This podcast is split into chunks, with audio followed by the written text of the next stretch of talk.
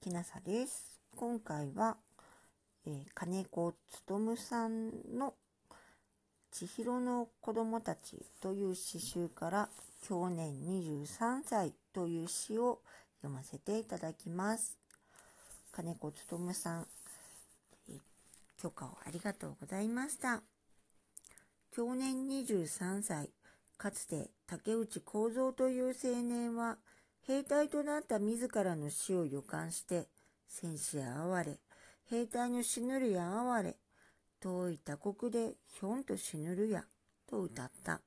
悲しいことに、青年は優れた詩人だった。彼には出征してたどる自らの運命が手に取るように見えていたのだろう。その頃、命は肛門より軽しという言葉が人々を狂気へと駆り立てていた。そう思わなければ恐怖に打ち勝って戦地へ赴くことも敵を撃つこともできないだろう。何しろ敵、相手は敵というだけで個人的な恨みなど元よりあろうはずもない人々なのだ。戦争は狂気の支配する世界である。狂気は日常をいともたやすく反転させる。人がひょんと死んでしまうのだ。愛する人が忽然と消えてしまうのだ。昨日まで当たり前だったことが今日から当たり前でなくなるのだ。あの、令状一つで。かつて竹内幸三という青年は兵隊となった自らの死を予感して戦死や哀れ、兵隊の死ぬるや哀れ、遠い他国でひょんと死ぬるやと歌った。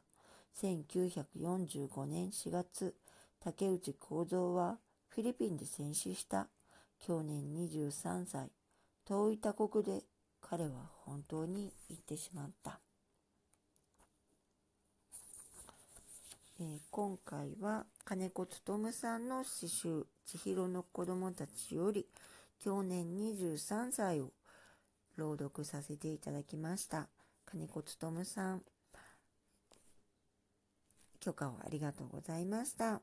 えっ、と、これは、えー星野文明で天国からの絵画展で私も出展していたんですけれどもここで無料配布されていた、えー金子勉さんの、えー詩集があったので朗読配信させてくださいとお願いしたら許可をいただいたのでで朗読させていただいています。